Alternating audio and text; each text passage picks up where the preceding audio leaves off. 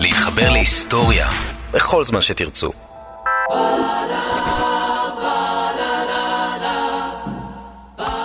שנת 1968 התחילה ביום שני.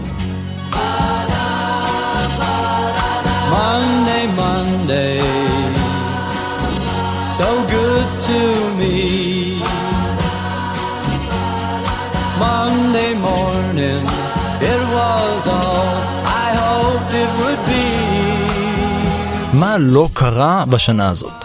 הפגנות, מחאות, אסונות, זכיות, אכזבות, שמחות, הופעות, אלבומים, סרטים, פרסים.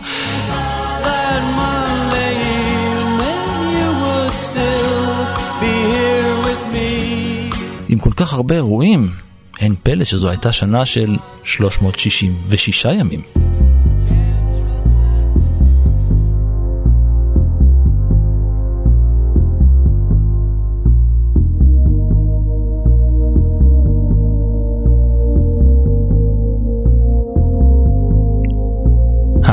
אני ערן מנהר ואתם על מנהר הזמן. מדי פרק אנחנו מספרים לכם על מקרה שקרה בעבר מזווית שכנראה עוד לא הכרתם. השנה אנחנו מציינים 50 שנים לשנת 68. בארבעת הפרקים הקרובים של מנהר הזמן אנחנו יוצאים למסע אל 1968, אחת השנים הסוערות והבוערות בהיסטוריה, שנה שבאופן בולט במיוחד שינתה את ההיסטוריה. איתי נמצא באולפן איתי הרמן, הצ'ייסר מהמרדף בכאן 11, ויחד נחזור יובל שנים לאחור כדי לנסות ולהבין מה הפך את 68 לשנה מיוחדת כל כך. הפעם אנחנו מתחילים במסתורין מתחת למים.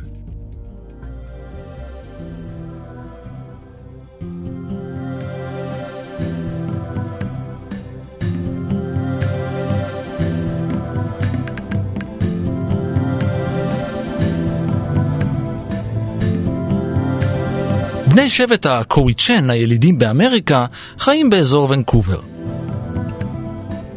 זהו שבט קטן, פחות מ-4,000 איש, והוא השבט הגדול ביותר בקולמביה הבריטית. במקור חי השבט על פני שטח של כמעט 2,000 קילומטר רבוע, אבל כיום הם חיים בשטח קטן יחסית, 24 קילומטר רבוע, שמחולק לתשע שמורות.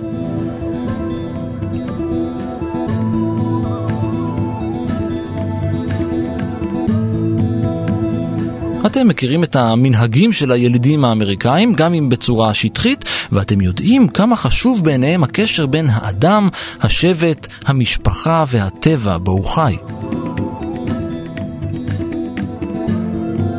השבטים הילידים של אמריקה הצפונית, במיוחד באזור קנדה וקולמביה הבריטית, מרימים עד היום עמודי טוטם מפוארים.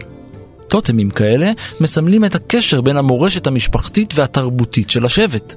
מדובר בגזע של עץ גבוה, כזה שלא נרקב בקלות, בדרך כלל ארז. הם מפסלים בו דמויות שונות, חיות, פרצופים וסימבולים משמעותיים בעיניהם, כמו דימויים רוחניים, סיפורים ואגדות שבטיים ואירועים היסטוריים. כיוון שעצים נוטים בסופו של דבר להירקב ולהתפרק, אין לנו באמת יכולת לדעת מתי התחילה המסורת הזו. הטוטם הוותיק ביותר שנמצא מתוארך לשנת 1880.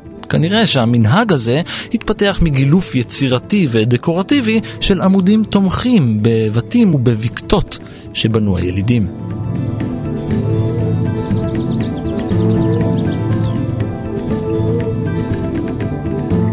עמוד טוטם אחד שכזה הוכן על ידי בני שבט הקוויצ'ן וניתן במתנה לבריטים ששלטו באזור בשנת 1945.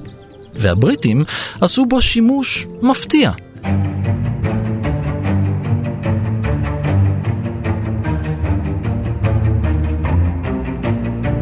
בחודשים האחרונים של מלחמת העולם השנייה הכניסה בריטניה כוח חדש לפעילות מבצעית, דגם שלישי של צוללות מסוג T.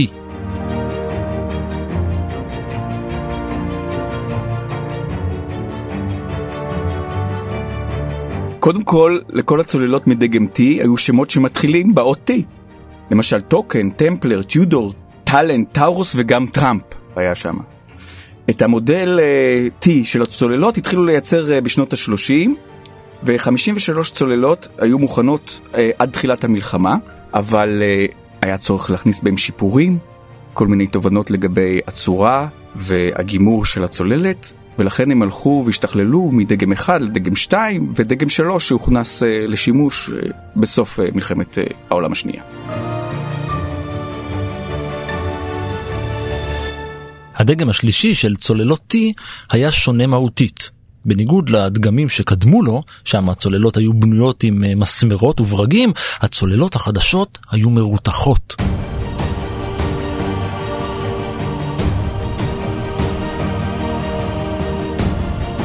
אחרי המלחמה, כל הצוללות מדגמים 1 ו-2 הפכו למתכת ממוחזרת, ודגם 3 נשאר בשירות וקיבל שדרוגים.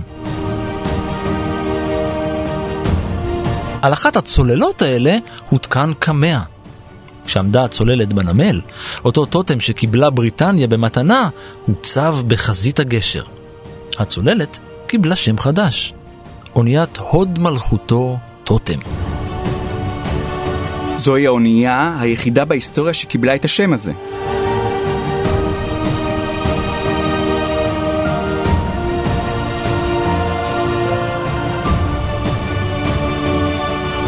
אחרי מלחמת העולם השנייה קיבל צי הצוללות הבריטי פקודה חדשה, יירוט צוללות סובייטיות. הצוללות הרוסיות היו יוצאות מפעם לפעם מצפון רוסיה להתקפות על הצי הסוחר הבריטי וגם על סתם אוניות מערביות. ב-1948 החלו עבודות השדרוג על שמונה צוללות בלבד שקיבלו תוספות רציניות והפכו לצוללות סופר-T. כושר ההנאה שלהם שופר, הם שטו במהירות גבוהה יותר והן היו משמעותית יותר שקטות. גם מערכת הסונאר שלהן שודרגה והוכנסו בהן שינויים מבניים.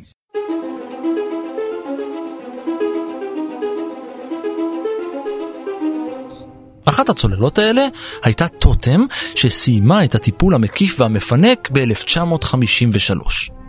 זו הייתה השנה בה השתתפה במשט הצדעה לכבודה של אליזבת השנייה. היא בדיוק אה, הוכתרה אז כמלכה.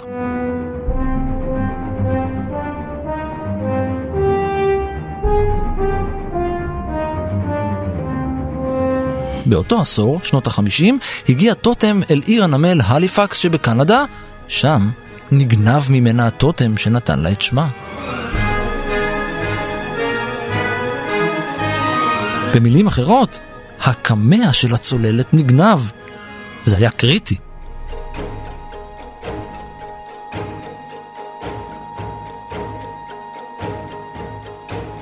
בשנת 1965 עמדה הצוללת טוטם לעבור דירה.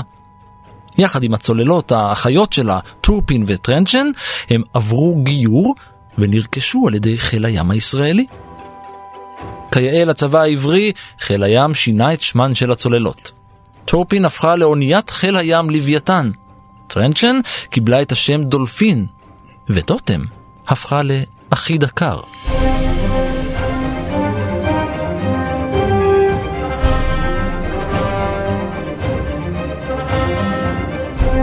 דקר הוא שם של דג, יותר נכון אה, תת משפחה של דגים, טורפי על. הוא טעים מאוד כדג מאכל, רוב המאזינים מכירים אותו כלוקוס.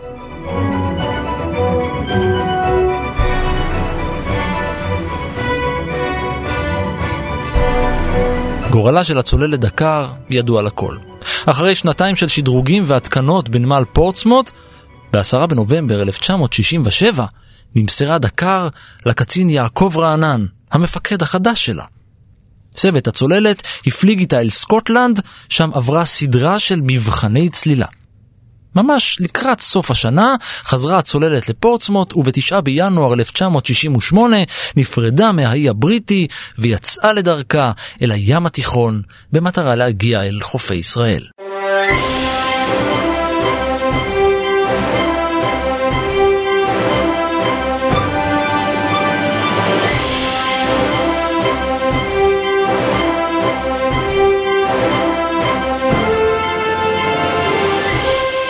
אנחנו מדברים על התקופה של אה, חצי שנה בלבד מאז אה, מלחמת ששת הימים. הצי הסובייטי מפטרל כל הזמן בים התיכון, וגם הצי המצרי, האויב, היה שם, אז אנחנו מדברים על דרך שיש בה סכנות.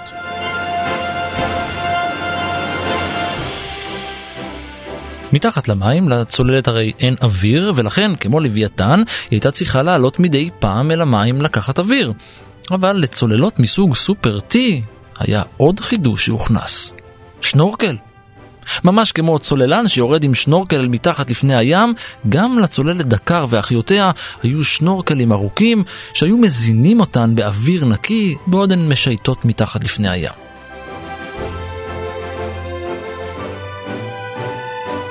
כשיצאה דקר לכיוון הים התיכון, היא הפליגה ברציפות במשך שישה ימים עד גיברלטר.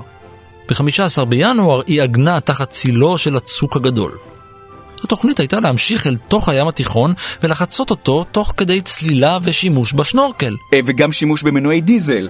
זה אומנם חושף אה, את הצוללת יותר ביום, אבל בלילה מקשה מאוד על הגילוי שלה. אחרי כמה שעות, כשהשעה הייתה 12 בלילה והתאריך התחלף ל-16 בינואר, דקר הרימה עוגן ויצאה מזרחה. עד 2 בפברואר היא הייתה אמורה להיכנס לנמל חיפה ונראה שהכל הולך נהדר. כל כך נהדר ובקצב ממש טוב שהמפקד רענן הרים את מכשיר הקשר שלו וביקש מהבסיס בחיפה אישור להיכנס אל הנמל מוקדם מהצפוי. הוא קיבל אישור לעגון כשיגיע ב-29 בינואר. רענן ביקש להקדים ביום, אך בקשתו סורבה. פשוט טקס קבלת הפנים לא היה מספיק להתארגן בהתראה קצרה שכזאת. עד 6 בבוקר של 24 בינואר, דקר ו-69 אנשי הצוות שלה כבר הגיעו לכרתים. אחרי כמה שעות הודיעה הצוללת כמה נתונים טכניים שגרתיים, ואז, אחרי עוד כמה שעות שוב, ושתי דקות אחרי חצות של 25 בינואר, נשלחה עוד הודעה כזאת. זו הייתה ההודעה האחרונה שהתקבלה בחיפה מהצוללת אחי דקר.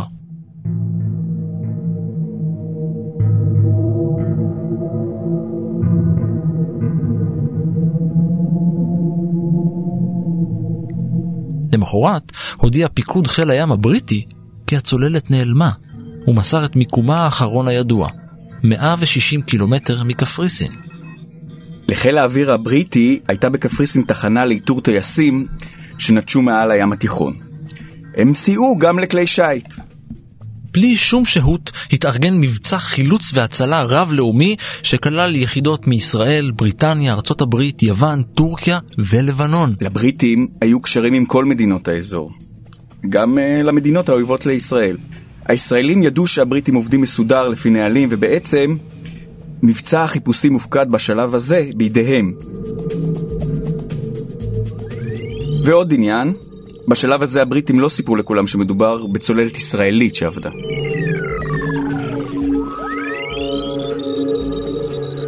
חיל הים הישראלי לא אמר דבר. בצורה פומבית לפחות, הוא לא אישר שצוללת ישראלית נעלמה. עם זאת, מבסיס חיל הים בחיפה יצאו קריאות לספינות אזרחיות לפקוח עין ולחפש. שום דבר לא נמצא. יומיים לאחר ההודעה האחרונה של דקר, תחנת רדיו בקפריסין נכנסה לכוננות. היא קיבלה קריאת מצוקה מספינה בים. זהו אמנם רגע חריג, אבל מה שהקפיץ את הצוותים בניקוסיה הייתה העובדה שהקריאה הזו התקבלה בתדר הרדיו ששימש את מצוף החירום של דקר. גם במקרה הזה לא נמצא דבר. בסוף חודש ינואר, שבוע בלבד לאחר היעלמותה, הפסיקו כל הצוותים את החיפושים. כולם חוץ מהכוחות הישראלים. הם הפסיקו את החיפושים אחרי עוד ארבעה ימים. בארבעה בפברואר פסקו סופית החיפושים אחרי דקר.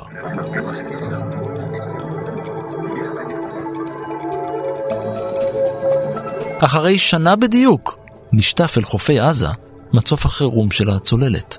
חלפו הרבה שנים עד שבסופו של דבר מצאו את הצוללת, זה היה ב-1999. למה זה לקח כל כך הרבה זמן? קודם כל היו אמצעים לחיפוש שפותחו והשתכללו מאז שנות ה-60, ובעצם רק אחרי סוף המלחמה הקרה, בתחילת שנות ה-90, ארצות הברית הסכימה לרתום את יכולות החיפוש והאיתור שלה ביחד עם uh, חברת חיפושים פרטית. Uh, בשנת 2000 נמשה מהמים גשר הצוללת, לא הוציאו את הכל, רק את גשר הצוללת, והוא נמצא היום בחיפה.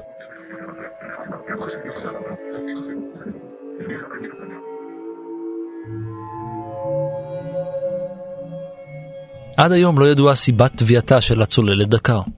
מדינת ישראל הפריחה את הטענות על פעילות עוינת וטענה כי הצוללת הייתה מעורבת בתאונת צלילה וכשל מכני או טעות אנוש. שלושה ימים אחרי תביעתה של הצוללת דקר, ב-28 בינואר, הים התיכון גבה את חייהם של 52 איש נוספים, כשהצוללת הצרפתית מינרווה עבדה מתחת לגליו.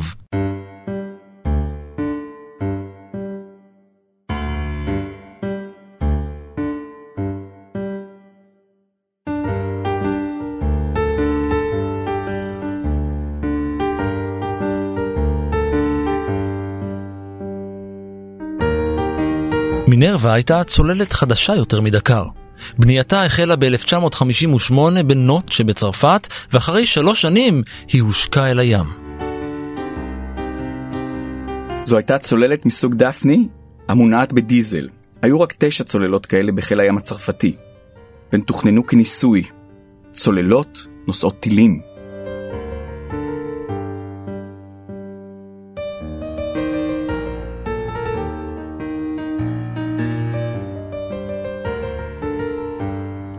אחרי שהושקה יצא להפלגת מבחן, מה שנקרא אצלנו trial. זו הפלגה בה נבדקות כל מערכות הספינה והמסלול של הצוללת מינרווה לקח אותה אל לונדונדרי, ברגן וגוטנבורג.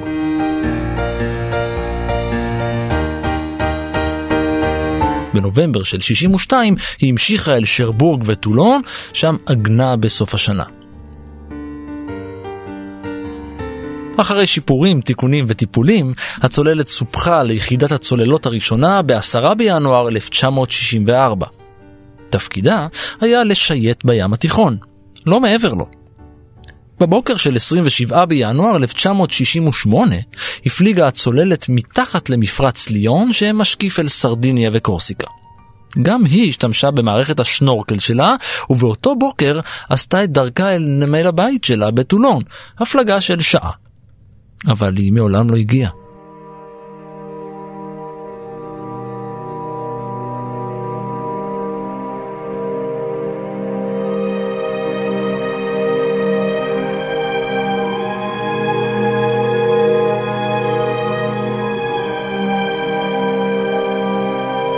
הצוללת, ששת הקצינים שלה ו-46 המלאכים עבדו במצולות בעומק של יותר מקילומטר.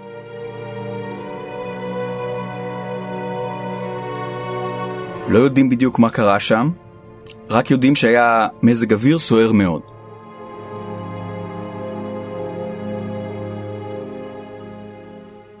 במקביל למאמצי החיפוש אחרי הצוללת דקר, הצבא הצרפתי מיד הוציא מבצע חילוץ והצלה משלו, שכלל ספינות, נושאת מטוסים וצוללת בפיקודו של הצוללן הנודע ז'אק קוסטו.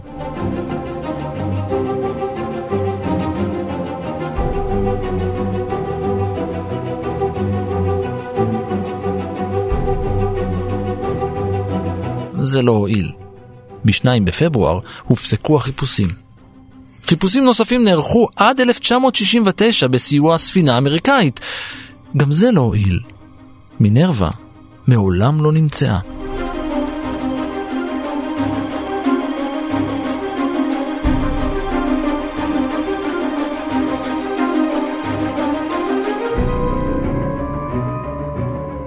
דקר ומינרווה לא היו הצוללות היחידות שנעלמו ללא סיבה ידועה בשנת 1968. חודש וחצי אחרי היעלמותן המסתורית של שתי הצוללות בים התיכון, האוקיינוס השקט גבה את המחיר שלו.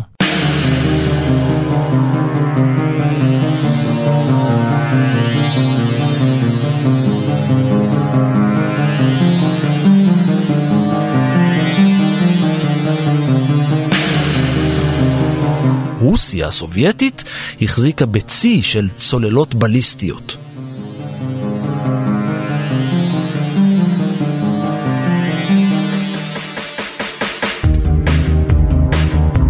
אפשר לסווג צוללות לפי כל מיני קטגוריות, למשל, לפי החימוש שלהן.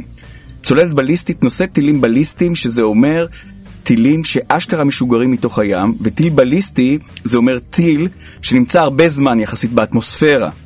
מה שאומר שבדרך כלל מדובר בטילים שמחומשים בראש נפץ גרעיני.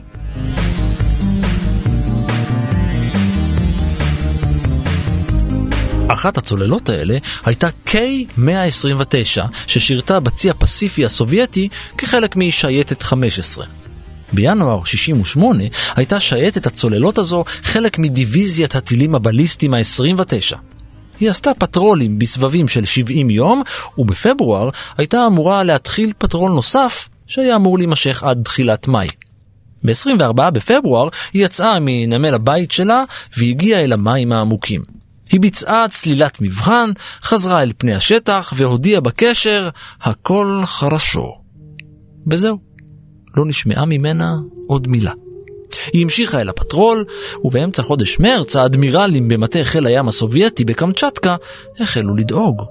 הצוללת לא הגיבה לקריאות, גם לא לפקודות לשבור את דממת האלחוט. דממת אלחוט הוא נוהל שקובע שלא מדברים ברשת הקשר, אלא רק אם זה לצרכים מבצעיים דחופים.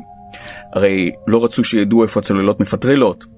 הנוהל נועד uh, למנוע את uh, זיהוי הכוחות, בין אם זה באמצעות האזנה לתוכן הדברים שנאמרים ברשת, ובין אם זה באמצעות uh, איכון, איתור מקור אותו שידור רדיו. הצוללת הוכרזה נעדרת, וחיל הים הסובייטי מיד הוציא אל הפועל מבצע רחב היקף לחיפוש אחרי הצוללת, כולל מטוסים, ספינות וצוללות. אך גם הם לא מצאו דבר.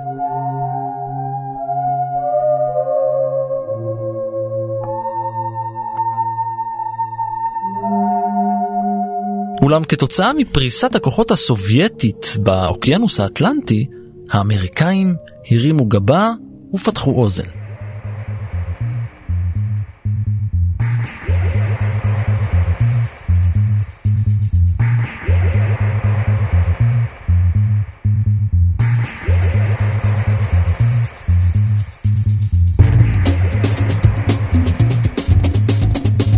מאופן פריסת הכוחות הם הבינו על מה מדובר וחיפשו בארכיוני הרדאר שלהם סימנים למשהו חריג. הם גילו משהו כזה ב-8 במרץ. זה נראה להם כמו פיצוץ בודד, והם אפילו הצליחו לחלץ נ"צ.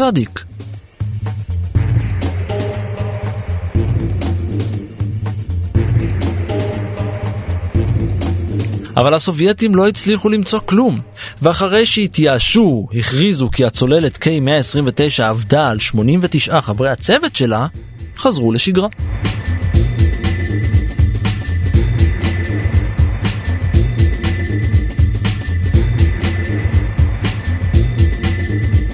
בשיאה של המלחמה הקרה בין רוסיה וארצות הברית ב-1974, ניסתה ארצות הברית למצוא ולחלץ את הצוללת 129 האבודה. האמריקאים השתמשו בסיפור כיסוי של אונייה לקריאת uh, מינרלים.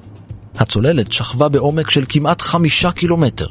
מעולם לא נמשתה צוללת או אונייה שטבעה מעומק כזה. האמריקאים הורידו אל המעמקים מצלמה.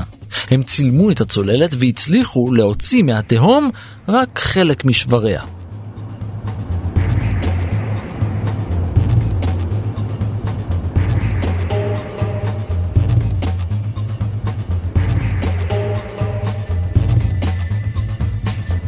אבל עם כל הכבוד לטכנולוגיה האמריקאית, חודשיים לאחר המקרה הזה, גם הם איבדו צוללת בנסיבות מסתוריות.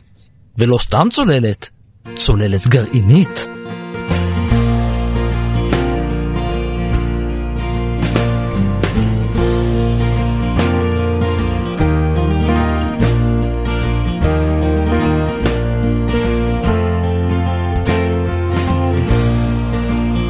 הצוללת סקורפיון, הקרב, נבנתה ב-1958.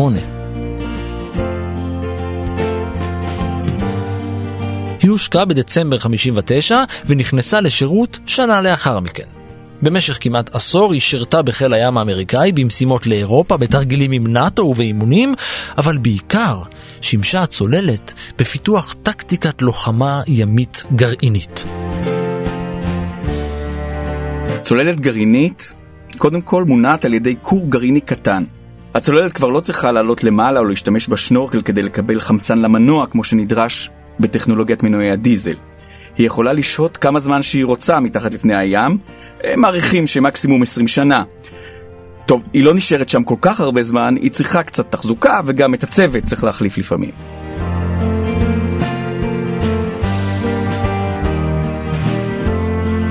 הסקורפיון המשיכה בתפקידה באימונים ובסיורים ברחבי האוקיינוס האטלנטי ובאירופה. אז היא עברה לפעילות מבצעית, וחברי הצוות שלה ומפקדיה קיבלו עיטורים על פעולותיהם העלומות. בשנת 66 למשל, היא חדרה אל הים הרוסי וצילמה שיגורי טילים סובייטים דרך הפריסקופ.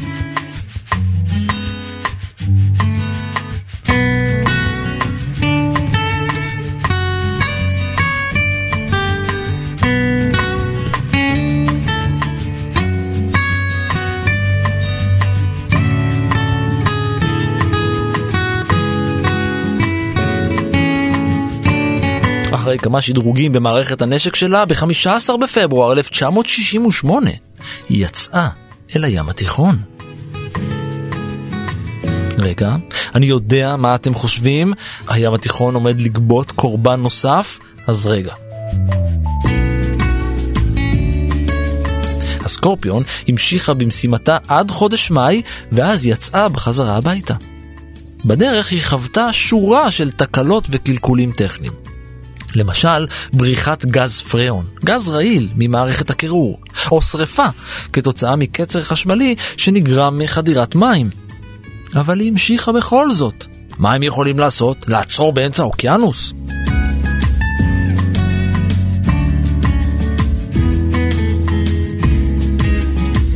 ב-16 במאי עזבה הסקורפיון את הים התיכון ופילחה את מי הים האטלנטי.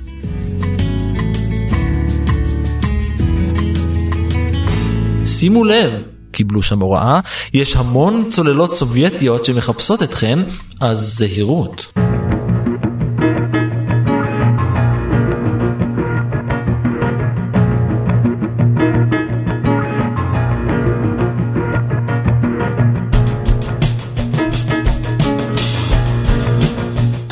רוצים לדעת מה הסובייטים אה, עשו אז באוקיינוס האטלנטי?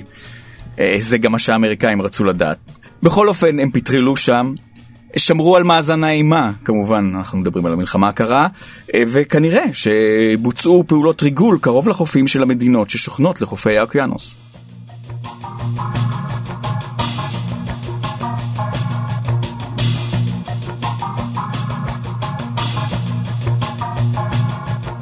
אחרי ארבעה ימים של מעקב והאזנה לרוסים, הסקורפיון הסתלקה לכיוון נמל חיל הים בנורפולק. ב-20 במאי היא הודיעה בקשר שהיא מתקרבת לצוללת סובייטית ומתכוונת להתחיל במעקב. וזהו. הצוללת ו-99 אנשי הצוות שלה מעולם לא הגיעו לנורפולק.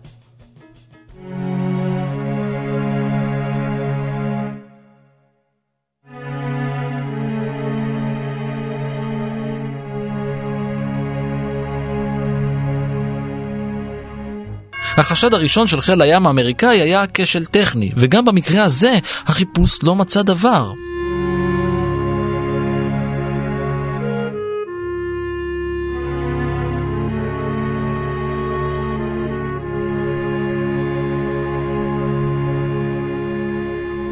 בחמישה ביוני הוכרזו כולם כאבודים, ובסוף החודש נמחקה הצוללת ממצבת הכוחות של הצבא.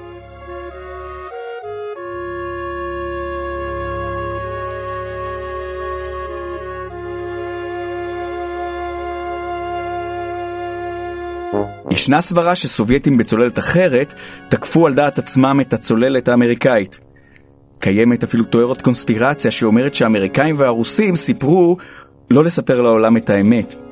ככה הרוסים לא יודו במשוגעים שלהם, והאמריקאים לא יודו בכך שחייב להיות מרגל של הקג"ב בצי האמריקאי והם לא מוצאים אותו. ואז זה אומר שהאמריקאים בעצם ידעו כבר על תביעת הצוללת עוד לפני שהם יצאו למבצע החיפושים. באוקטובר נמצא חלק מגוף הצוללת בעומק של שלושה קילומטר. ואחרי שימוש בטכנולוגיות מתקדמות של סונאר, נמצא הסקורפיון כולה. היא נמחצה מלחץ המים האדיר אחרי שצללה עמוק מדי.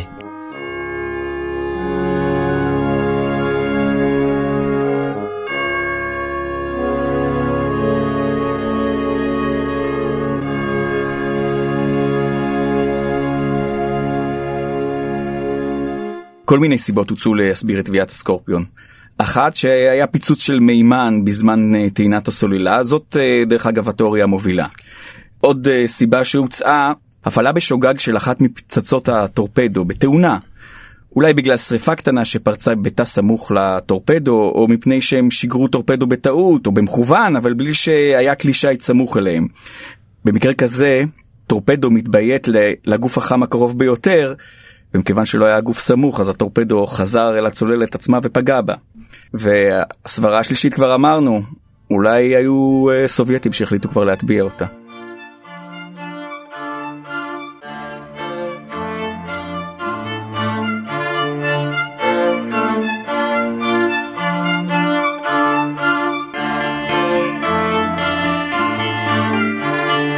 בסך הכל, בכל האסונות הימיים האלה בשנת 68, נספו 318 בני אדם.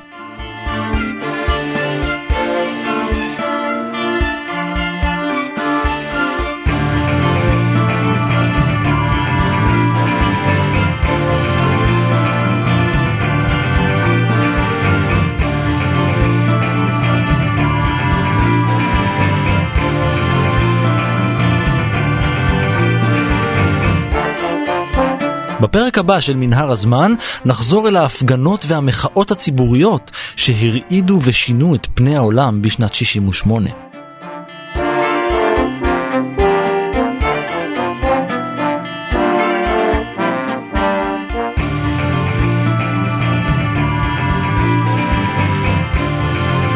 ועד כאן מנהר הזמן להפעם. תודה לאיתי הרמן, תודה גם לאור מנהר שהיה על ההפקה, ולניר גורלי שהיה על העריכה. סיפורים אחרים מההיסטוריה ופרקים נוספים של מנהר הזמן שלא קשורים לשנת 1968, אתם יכולים למצוא ולהאזין באפליקציית כאן אודי, באתר שלנו כאן.org.il/פודקאסט, או בכל אפליקציית הסתקטים שהמכשיר שלכם אוהב.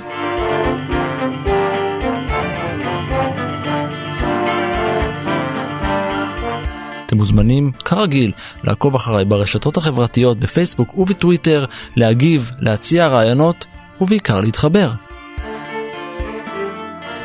אני ערן מנהר, נשוב וניפגש בפרק הבא.